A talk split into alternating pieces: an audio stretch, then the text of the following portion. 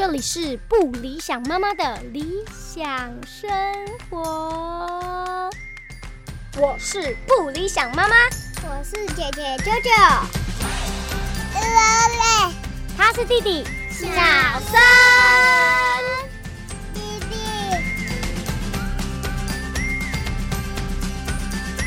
嗨，大家好，欢迎收听今天的不理想妈妈的理想生活，我是不理想妈妈本人。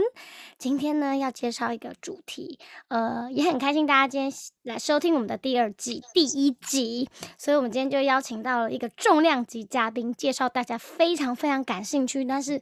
嗯，通常只能在网络上看到别人文字上面的分享，或者是一些呃后呃已经是这件事情发生之后的影片。那今天呢，就是要来好好跟大家谈谈一个大家都很关心，也非常想尝试，可是呃都不知道该怎么开始着手的一件事情，就是温柔生产系列。今天呢，我们邀请到的嘉宾呢，就是一个温柔生产的妈妈。那我觉得她的经验非常好，是因为她生了两个小孩，第一胎呢就是在大医院生产，第二胎呢就是采取了温柔生产这样子的生产方式，因此她会有一个非常明确的对比，跟她的经验，过来人的经验可以跟大家分享。欢迎收听今天的不理想妈妈。的，现在呢就要请大家一起用耳朵来欢迎我们今天的嘉宾露露。Hello，大家好，哎，我叫做呃，我是露露，然后我的中文叫做林小木，嗨，小木老师，对，大小的小，沐浴春风的沐，这样。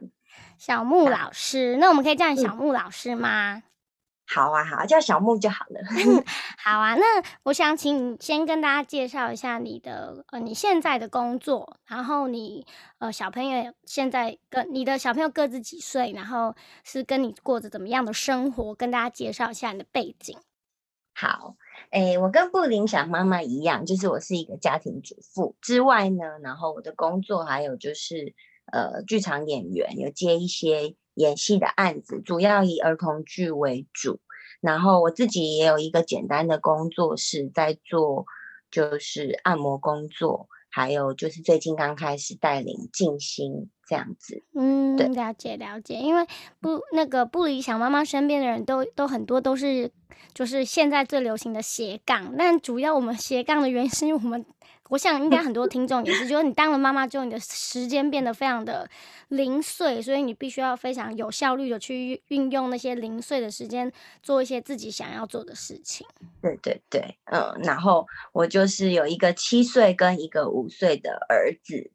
然后主要就是也是平常的生活，就大部分也是陪伴他们。然后再就是工作，就是像你刚刚说的，就这样子穿插在里面，然后去安排这样。对啊，我觉得就是那时候小木跟我们讲说，他第二胎又是儿子的时候，那个朋友圈们都发出了各式各样的惊呼声，因为我们都知道那个带儿子超级累的。然后那个你第二胎当初也有那个愿望，想象当中希望有点是女孩子吗？有啊有啊，两胎都是有想一下，想说哦，好希望是女儿哦，结果没想到第二胎又是儿子。真的，我想说，也只有你这种温柔的个性有办法，就是我觉得上天会派两个儿子来的那种妈妈，都是天生就是母爱母爱满点，就是走温柔路线。要是像我这种暴躁个性，应该会会打一一三吧。没有，没有，就是面对儿子，不管再怎么温柔的妈妈，还是会暴暴躁。但是，暴躁。我觉得就是儿子，真的就像你说，上天来了儿子，就是好像让我去学习怎么跟，就是真正男生 相处。嗯嗯嗯，对啊，因为其实我们生命中有很多男生的角色，但是我们跟他们都是处于一种没有那么亲密。就算是爸爸好了，他毕竟也是大人。就是我们生下来之后，面对他是一个，他已经是一个大人了，所以觉得回归到小男孩那种真的是很猛，这样。对，好像说理解说哦，一个小男孩从小开始长大的时，然后嗯，的过程这样子。了解，就是很辛苦的二宝妈。这个这个我们也可以再开一题啊，就是啊，两 两个，对，不对？两个男孩的妈妈要怎么自处，这样子有多么的辛苦，这样子。有空可以再来聊这个。对啊，好，那我们今天就是跟大家要聊这个温柔生产的部分，那就是想要先请小木跟大家聊聊，就是你的第一胎是为什么就是顺其自然就可能去大医院生，然后发生了什么样的经过会让你第二胎有这样子想起，就是有想法要去做温柔生产这样子的方式吗？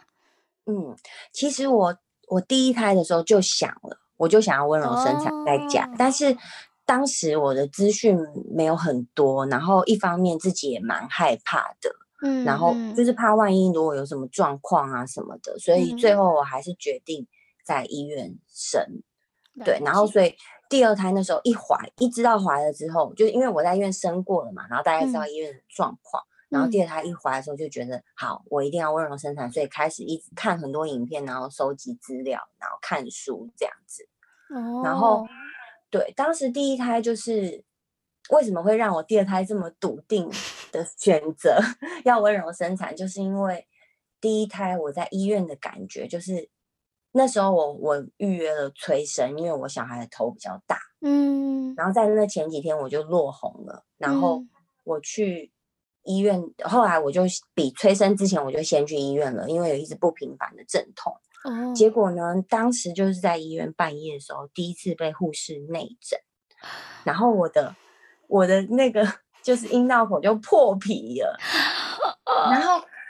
我就觉得好痛，然后那个感觉很很冷漠，嗯然后嗯很，我直接就是在医院就哭了，然后我嗯。我就不确定我会有没有办法好好的生这样子，因为我觉得嗯。很害怕，然后那环境也嗯，让我觉得不是那么的安，全。对对对对对，嗯嗯嗯嗯嗯，然后跟就是会一直被绑在床上，你不能下来走动，然对，我想，我想大医院，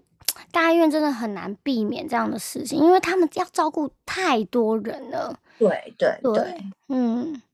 所以就你你就很多不自由啊，然后可嗯，能肚子被绑着嘛，听那个胎胎心音，嗯，对，然后后来因为我还有打，因为我后来催生，就是那个阵痛实在太频繁了，痛到我没有办法不打无痛分娩。那嗯无痛分娩你就更不能动，你就是连翻身都没办法翻。嗯。哎，关于无痛分娩这个也是可以开一集，因为那个无痛分娩这个有放在我上一集的那个上一集，的，list 里面，因为其实嗯我相信很多那个新手妈妈其实还搞不太清楚，她就算妇产科上面有那个生产计划表上面有写，但是他们可能都还不太清楚那个是怎么进行，然后是什么意思这样，所以其，实之后也可以跟大家分享一下。哎呀，妈妈经讲不完啦，我啊，真的妈妈聊生产聊不完。真的聊不完。好，继续继续，对不起，然后就打了无无痛分娩，对，然后然后跟最后就是后来就是隔天产程就到了可以生的阶段了，然后可嗯是可以生，医生他们就是说你要护士就来教你怎么用力，嗯然后就是用蛮力，他就说医生就进来说你你学一下怎么用力哦。你就是用力好的话，快的话一个小时，慢的话有人三个小时才会生。然后我就想，哇塞！哎、这有点恐吓吧？这种说法让人家很害怕、哎，对啊，但是那时候因为我就我就只是心里想说，好，我一定要在希望可以在一个小时内生，对我就超级用力，然后就是用力到我眼睛的血管都破掉。哦哦，对对，我记得这件事情，对啊，哦，真的很心疼。这这一切，这一切就会让我觉得说，哎，就是第二胎的时候才觉得，哦，好想要采取一个更自然的方式，然后去搜寻资料，看到底是怎么样这样子。对啊，我我我其实蛮相信，应该很多妈妈第一胎的时候都有动过起心动念，这个就是更舒服的生产方式，或者是呃不用在产台上面生产的方式。像像我自己那时候第一胎，呃，我找你两一一年吧，对我找你两年。然后那时候我其实有找，但是那时候也也资讯很不丰富，然后比较倾向我那时候有倾向水中生产，但是那时候呢，就是很少妇产科或是呃医院有这样的设备，它就是要有一个很大的浴缸嘛。嗯，所以后来就是也没有找到合适的，然后跟你一样，就其实我觉得第一胎都会很害怕，因为你就已经不确定的事情那么多，然后面对这种非主流的生产，一定又更更害怕。所以我觉得第一胎真的很少人可以下定这个决心。嗯，对对，真的。所以你怀上第二胎之后，就开始大力的查资料，就对了。对，我就先上网看很多在家里生产的影片，嗯，特别就是很多有外国人，然后我就看到一个影片是台湾人，然后就发现哇，我好喜欢他的助产师哦，哦，然后我就开始找那个助产师的资料，然后跟同时我刚好就是又接触了两本书，一本叫做《温柔生产》，一本叫做《宝宝包在我身上》。哦，很棒！我觉得这个也是一个可以分享大给大家的资讯。对，就是宝宝包在我身上是一个日本的助产阿妈，她有六十七年的经验，接生了四千多个宝宝。哇！对，然后她她里面就是她写很多经验，让我觉得很感动。然后其中有一个他一篇在写的，就是我那时候一看我就哭了，就是他就写说，其实生产是。他大概是这样子写，就是生产是妈妈跟小孩要一起合作的，然后所以其实事实上是子宫开始收缩，然后然后小孩会意识到说哦我要出生了，然后妈妈也知道说哦这个宝宝准备要出生了，然后其实是两个人一起努力在生产的这个过程，不是只是妈妈在生宝宝，就是他其实就是从生产时候他就是一个对话的开始，对不对？对对对。对。然后他说有一个宝宝就是呃他的脐带打结了，嗯，然后所以他在里面花了一些时间把他的脐带抱住，哦，然后他再出来他妈妈的身体，好感人哦，就。是超感人，就是你会知道说他一个生命其实他是很有智慧的，是，哎呦，对啊，好感人哦，这个，对啊，我一讲到这个都会全身起鸡皮疙瘩，觉得太感动了。对啊，就是其实你你以为他什么都不懂，但他其实在一开始就可以为自己做些什么，也可以为妈妈做些什么。对，然后跟就是像生的时候，也不是说哦，他你一推他就不就出来了，就其实宝宝他自己会找位置，就助产师有来帮我们上课，他就是说宝宝到一个程度的时候，他先卡进你的骨盆里面，嗯，然后他再来就是他会先从侧边进去。再来，他真的要出来的时候，他会转向下面，然后再冲出来。就是这些，其实都是他的，他有一个程序，他自己知道要怎么做。然后我就会回想到说，哇，我的第一胎那时候一直用力的想要把我的老大生出来，嗯，可是他有可能还没有准备好，准备好，很很惊恐的一直被我推推出去，对。对啊，其实我们现在的产科的系统根本没有未教到这一块，对不对？就是我两胎一一胎两胎都是在妇产科嘛，然后都已经算是友善，可是他们因为他们没有，他们觉得我们没有必要知道吧？就是对对，关于产程这件事情，其实温柔生产那本书就是在讲说，嗯，它有一个大的理念，就是说，其实呃，生产并不是一件。医学上面的事情，它应该是一件自然界的事情。但是后来，因为从欧洲开始，那时候本来本来以前最原始就是产婆嘛，嗯，然后欧洲开始医学介入，然后介入了之后，产婆就被打压。那美国后续也跟上了这个东西，然后再来就是我们东方这边，然后所以最后医学就变成它全世界的医学都主导了生产这件事情。可实际上生产。后来就是又从又从欧洲，也是从欧洲开始革命，就是呃有助产师兴起啊，然后告诉大家说，其实生产这件事情要回归更自然的方式，不要有什么产太多的产前介入啊，或者是什么这些东西。然后美国也后来也慢慢跟上，然后接下来我们这边也是，台湾其实近几年也蛮多人就是提倡自然温柔对对对，生产的或者是找助产师生产这样子。嗯，所以其实这个从医学界从妇产科介入生产这件事情，跟全世界工业革命跟唯物论有很大的关系嘛，因为就是有对对。对，就是你对所有事情都是要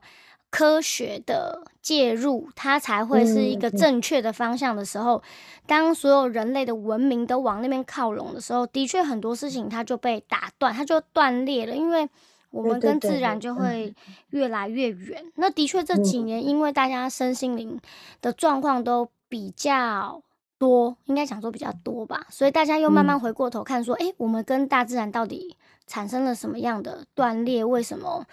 我们都变得很不平衡？嗯，对对啊，所以我觉得这这是一个趋势啊，就像你讲这个这个被介入的事情，从国就是西方国家科学文明的那个国家开始，然后轮来亚洲，那现在他们又提倡回归自然，我们也是又会跟着轮回去，所以这就是一个人类 共同的节奏。没错没错，对。好啊，那那嗯，我想要也想要请你跟大家分享，就是我我相信一定每一个段落都可以聊很多。那我们今天就是先把大家比较感兴趣的几个重点跟大家分享，然后之后有机会大家可以在粉砖上留言，或者是跟小木老师如果有搭上线，也是可以继续问这样。嗯，想要嗯想要，其实有一个蛮重要问题，就是我觉得对抱持着会想要温柔生产的妈妈，我相信能够一定很能够理解我们刚刚讲的这些，就是人跟自然的关系，然后嗯生产是需要妈妈跟宝宝一起共同合力去完成的，所以它嗯其实 很浪漫，我觉得它其实很浪漫，然后它是一种对生命的爱跟相信爱是很自然会发生的这件事情。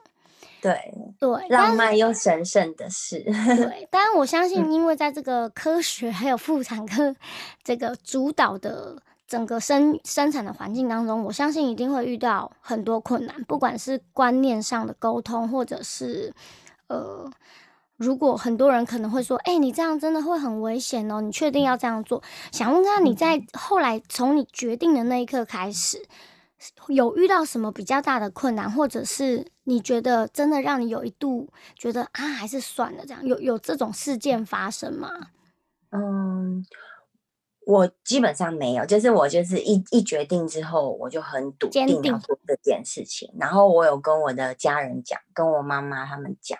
那我妈妈她也很支持我，因为我讲的时候，我就后来就找很也是找影片给他们看，嗯然后跟告诉他们助产师是谁啊，然后他怎么样，他有接生过哪一些啊，然后也给他们看了助产师有接生过的那个其他产妇的影片。嗯，然后我妈就很全力支持我，虽然我爸觉得说你干嘛要这样，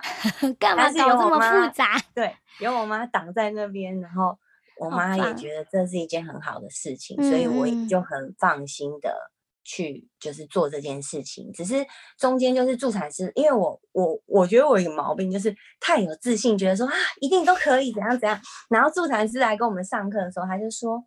你还是要就是。去安排，就是万一你真的有什么状况的时候，你要跟医院讲好，你离你家最近的大医院，嗯，然后他们有嗯最好的设备，万一嗯你假设是出血过多或是什么的，然要后送就车对了。对救护车来的时候，你要怎么引导车子进来，你这些都要安排好嗯什么的，嗯然后我才嗯去觉得说，哎呀，我真的是太浪漫了，都没有想这些实际的问题。助产师跟我讲，我就觉得对这些也是要考量进去的，不能一味的在那边觉得自己觉得可以就是可以这样子。对，所以这些也都完全有考量进去了。然后我也会去跟我爸妈说说明，因为我爸妈就住在我旁边，所以就是这些也都要跟他们讲，因为他们会等于是我在家生产的时候，他们会有算是跟我在一起的那种状态。所以这些我也都跟他们说，然后也让他们也稍微有放心，再放心一点，就说这些我们都会先安排好，所以不会有太大的问题。然后医院那边我们也会去讲好什么的，就是都会跟都跟他们说这样。那对，那聊这边，我觉得好像也可以请小木跟大家分享一下，就是关于那这整个过程当中，呃，产检还有你的呃医院产检那边的医生，或者是超音波这一类系统，跟你的助产师这边在沟通上跟衔接上，它有应该变得更复杂，对不对？然后要怎么去安排跟处理，跟你觉得这样子这样子的过程当中，其实还有可以更更更，如果你再来一次，你可能会怎么选择？嗯嗯对，其实当时助产师一直问我说：“你真的要再加生吗？你要不要问问看你的医生，我可不可以进去医院陪伴你？”哦，因为他们认为医院还是有最好的设备，是。然后其实他们一直在努力的是可不可以助产师跟医院结合合作，然后所以可是大部分的医院没办法接受。是。所以，可是我的我的，嗯、我的医生刚好他之前有一个就是产检的产妇，也是给我的助产师接生哦的。，他们之前合作过，他们合作过，他因为那个产妇的第二胎就在医院，然后让助产师进去。哦，结果可能医院之间跟医生之间有一些问题啊什么，就是当时我后来就是又有再去问医生说，我可不可以在医院让助产师进来？那医院那医生的意思就是说，呃，现在不行了这样。嗯，可是他就知道说，哦，好，我知道你要找助产师生产，那我还是产检帮你做到最后，那你生产完你也还是可以回来检查，但是就是你的助产师没办法进来医院就对了，这样子。哦，那你每一次回去产检的时候，产检完所有的资料，你都会就是再转交给你的助产士吗？还是他会到后期的时候才会比较关切整个你的怀孕的过程当中的状况？他其实都是还好，他就是只来产检一次，然后他就说如果有什么问题再跟他讲，那如果没有什么哦大问题的话，就基本上就没我们都没有特别联络关于产检的细项这样。说的也是吼，我们妈妈他们那一辈产婆就是直接来家里开讲，然后什么产检，对啊，对不对？就是哎、真的我对。我妈妈也是，我不知道你你妈妈是不是产产婆，我妈妈还是产婆哎、就是我妈是，是在医院的。因为我阿妈是山上人，就是就是、嗯就是比较离城市没有那么近，所以嗯听说我的阿姨们一直到我的五阿姨吧，才是进到医院。前面的大阿姨、二阿姨到我妈那几个都还是在家里生，哦，就是电视剧，哦就是电视剧里面演的说是个男孩，是个男孩，就是那个当下那个当嗯。下才会开讲这样子，所以就是说的也是啊，你看以前的产婆也是这样子一路帮忙接生到现在。当然，现在有更多的医学产检可以让你，比如说超音波，提前知道很多资讯跟健康，这当然对于生产都是这也是很好，对，也是对对很好的。所以说，所以才会说，如果医院跟呃助产师可以稍微融合一下，就是那就超棒的啊！对啊，对啊，那就就是取科学之力跟取生温柔生产的呃感性，就感性跟理性对对的完美对对结合。对对对，没错。但是我觉得啦，就是我相信大家都知道，其实医疗系统是一个非常庞大的父系社会，就是对它有很多权威权跟里面的一些结构上面的问题，所以并不是就像教改一样，它真的不是那种一朝一夕就可以完全改，革，然后一步一步慢慢来。对啊，但而且我觉得这几年越来越多妈妈能够认同，也喜欢这样的方式。呃，以市场的 观念来讲，应该希望慢慢不久将来会有更多更多的选择可以给妈妈们这样子。对，一定可以，我觉得。那我想问啊，你在家里生，你不是在家里的水中，对不对？你就是在在家里面，的，就是不是特别的什么水中场，就是在家里生产这样子。我其实有准备一个水池，但是我最哦后、最后没有在水里面生，但是水帮在中间过程帮助了我很大，就是因为其实刚刚在讲困难的部分，还有一个就是真的到生产的时候，我发现我的那个恐惧还是在，哦，然后很很紧张，然后所以当那时候我就是助产师来到了以后，就我的产程已经开始了，然后他就帮我做了一次内诊。嗯，他说你的子宫颈偏一边，可能嗯你有一点紧绷这样子。哦，他说怕如果偏一边这样子的话，等下宝宝不好出来。然后嗯我就突然很害怕，然后我就我就直接眼泪就掉下来了，然后我就助产师就抱着我，我就抱着他说我很怕，我很怕我没有办法，就是把我的小孩生下来，然后他就他就一直抚摸我，他就说没有问题，就是不要害怕，就是放松就好，然后他就建议我说你先去泡个热水，然后去有可能他就可以松开来这样子，然后我就真的去泡水。我一泡下去没多久，我的肚子就突然就是左右很用力，这样砰晃了一下。哦。然后后来助产师在检查的时候，他就说回正了。哎呦，好。然后我就觉得哇，水真的真是很棒。然后只是后来最后就是我还是采取别的姿势生小孩，没有在水里面生。哦。在中间我我一直在水里面就是泡了蛮久的。因为其实，在水里面也会有那个浮力，可以帮助你身体的姿势做一些调整吧。对，然后有一点会减缓一些些阵痛的感觉。哦，了解。因为可能水的压力还什么的。哎，那我想问，那哥哥因为是第二胎温柔生产嘛，所以哥哥是全程都在。他在，然后呃，因为我是等于我的产程从傍晚五六点开始到隔天的。清晨五点，所以哥哥大概是一直陪了我到凌晨三两三点，他才睡。我在水里的时候，他进来水里就一起玩啊，然后拿那个勺子一直舀水，而且他一进来水里水池里面就先尿了一泡尿。他要先那个先画地盘，让弟弟知道说我是老大哦，超可爱的，哎，感觉很很温馨哎，就是。感觉全家人都可以在一起迎接这件事情，对这件事情真的是很感动。那我想问一下，那个小朋友的爸爸，他他有很惊恐吗？因为因为其实我觉得，对于台湾多数的男性，去产就是去医院的产房看老婆生产已经够 shock 了，但是当老婆是要在就是。他他的伴侣要在家里，然后赤裸裸的在家中生产，然后，我想要知道那个那个他的心情有很复杂吗？我小孩的爸爸，我觉得他有点就是，当时都是被我推着走，不管是生第一胎或者是 生第二胎，就是 他其实当时他根本没有想说要生小孩，他对于生小孩，他很有一个很害怕的感觉，是他觉得妈妈会不会死掉。哦，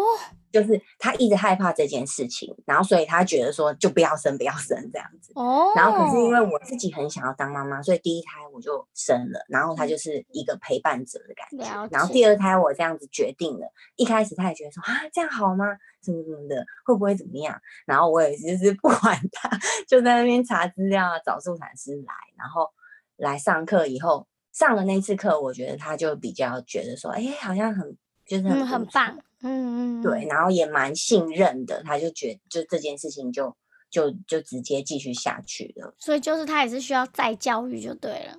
对，然后可能本身他本来就也是一个蛮浪漫的人，所以这种比较偏浪漫的事情，他可能也也感受得到，catch 得到。对，比较感性啊，应该是说他是比较感性的人。对啊，这是蛮适合感性感性的家庭才会做这样子的决定吧。嗯嗯嗯，对啊。对啊，我就觉得，因为其实那个小木后来呃生产完之后，他那个小朋友的爸爸有剪了一个很短的影片分享给就是比较亲密的朋友，然后就是大家看了都是爆哭，就说这也太感人了吧，什么什么的。然后我觉得这个就是其实也是很好的生命教育，就是我觉得做。生而为人，你就是在成长的过程当中，总是会去探究我们从哪边来嘛。那个当然是心智上跟哲学上的探究，我们从哪边来。但是从物质面的状态，你当你可，尤其是像你们家的哥哥，当他知道了这件事情的生命的发生，而不是妈妈去医院，然后回来就多了一个弟弟这件事情，我觉得那有意义太多了。因为我们这一代的，我们的自己的小孩，大部分经历就是妈妈去医院，然后回来就多了一个弟弟或妹妹。嗯嗯，他们不知道，他们其实是中间的过程，他们是断掉的。对，他们是断掉。对，发生什么事？为什么小朋友突然从就从肚子里面跑出来？即便我相信很多妈妈跟爸爸也未必做好心理准备，让大宝可以目睹这一切，就是那需要一些，因为你知道，我们对于这些事情都是非常贫乏的嘛，我们的教育环境，所以我觉得它会是一个全家人都在重新学习生命、生命教育的这个非常好的一个机会。嗯，然后我觉得就就很棒啊，就是。但是我那剖腹产的妈妈，我本人 完全没有办法经历这一切，所以只能用羡慕来形容。而且其实真的要很勇敢，就是对呀，就是呃，就是一种怎么样，就是不要想太多的信任感。我觉得就是那种，因为那个疼痛，我觉得人的身体的疼痛真的会带给人无比的恐惧，因为就是。对，我觉得是因为就是大家一听到生产想到的只是痛，所以很害怕那个痛的东西。嗯，没有错。对，就是会一直想说啊会很痛，然后会会怎样？怎么？就是像那时候后那个助产师来上课，他有教我们说哦骨盆会怎么样的打开，然后它会开成什么形状，然后那个尾椎骨那边也会变得是往外的有弹性的，所以你的小孩会。会出来，所以你就可想而知说，哦，为什么会痛？其实是因为你的骨头在在动。嗯，那其实你你越放松，它才有可能越开的更顺利。但是，一般我们想到痛是紧缩的。嗯嗯。那怎么？所以像医院其实教一些呼吸法，我觉得可能也蛮好的。嗯。那些呼吸法可能是帮助你放松的。可是如果说产产妇在知道更细节一点，我的身体会怎么样去动？什么的，她可能更可以去跟身体的那个状态在一起。对啊，不是，而且在医院那种环境之下，真的很难放松吧？我说，就算是那个瑜伽老师生产，哦，对那个医院那个铿铿锵锵，然后旁边还有很多其他不不相干的，然后那个日光灯，然后那个药水的味道，对，一切都只会让你紧张而已啊。对啊，而且温柔生产里面，就是因为它剑骨、剑剑骨跟尾椎那边要打开嘛。然后温柔生产里面书就有说，如果你在医院，你只是用躺着的这个姿势的话，你的尾椎骨根本打不开。那为什么有可能在医院的自然产就也有可能会有一些状况发生？嗯，因为他的他的骨头没有真的很自由的去去让它伸展。伸展，对，真的哎，这个这个这真的是。啊，请请问一下，我们的健康教育到底都在教什么屁？这个不是每个女生都应该要知道的事情。不要说女生，同班同学的男生，呃，如果是异性恋的话，以后也会娶老婆吧？就是大家都搞不清楚我们是从什么样的地方生出来，然后也不想要去关心我们以后要怎么把小孩生下来，这个。这是不太正确吧？对啊，就其实就是像刚刚说的，全世界的教育走向先走向了这边，所以大家已经被那个知识性的东西取代了他的本能或者是经验的传授。是是是，你讲的很好，我觉得真的就是完全就是这个意思。对，就是唉。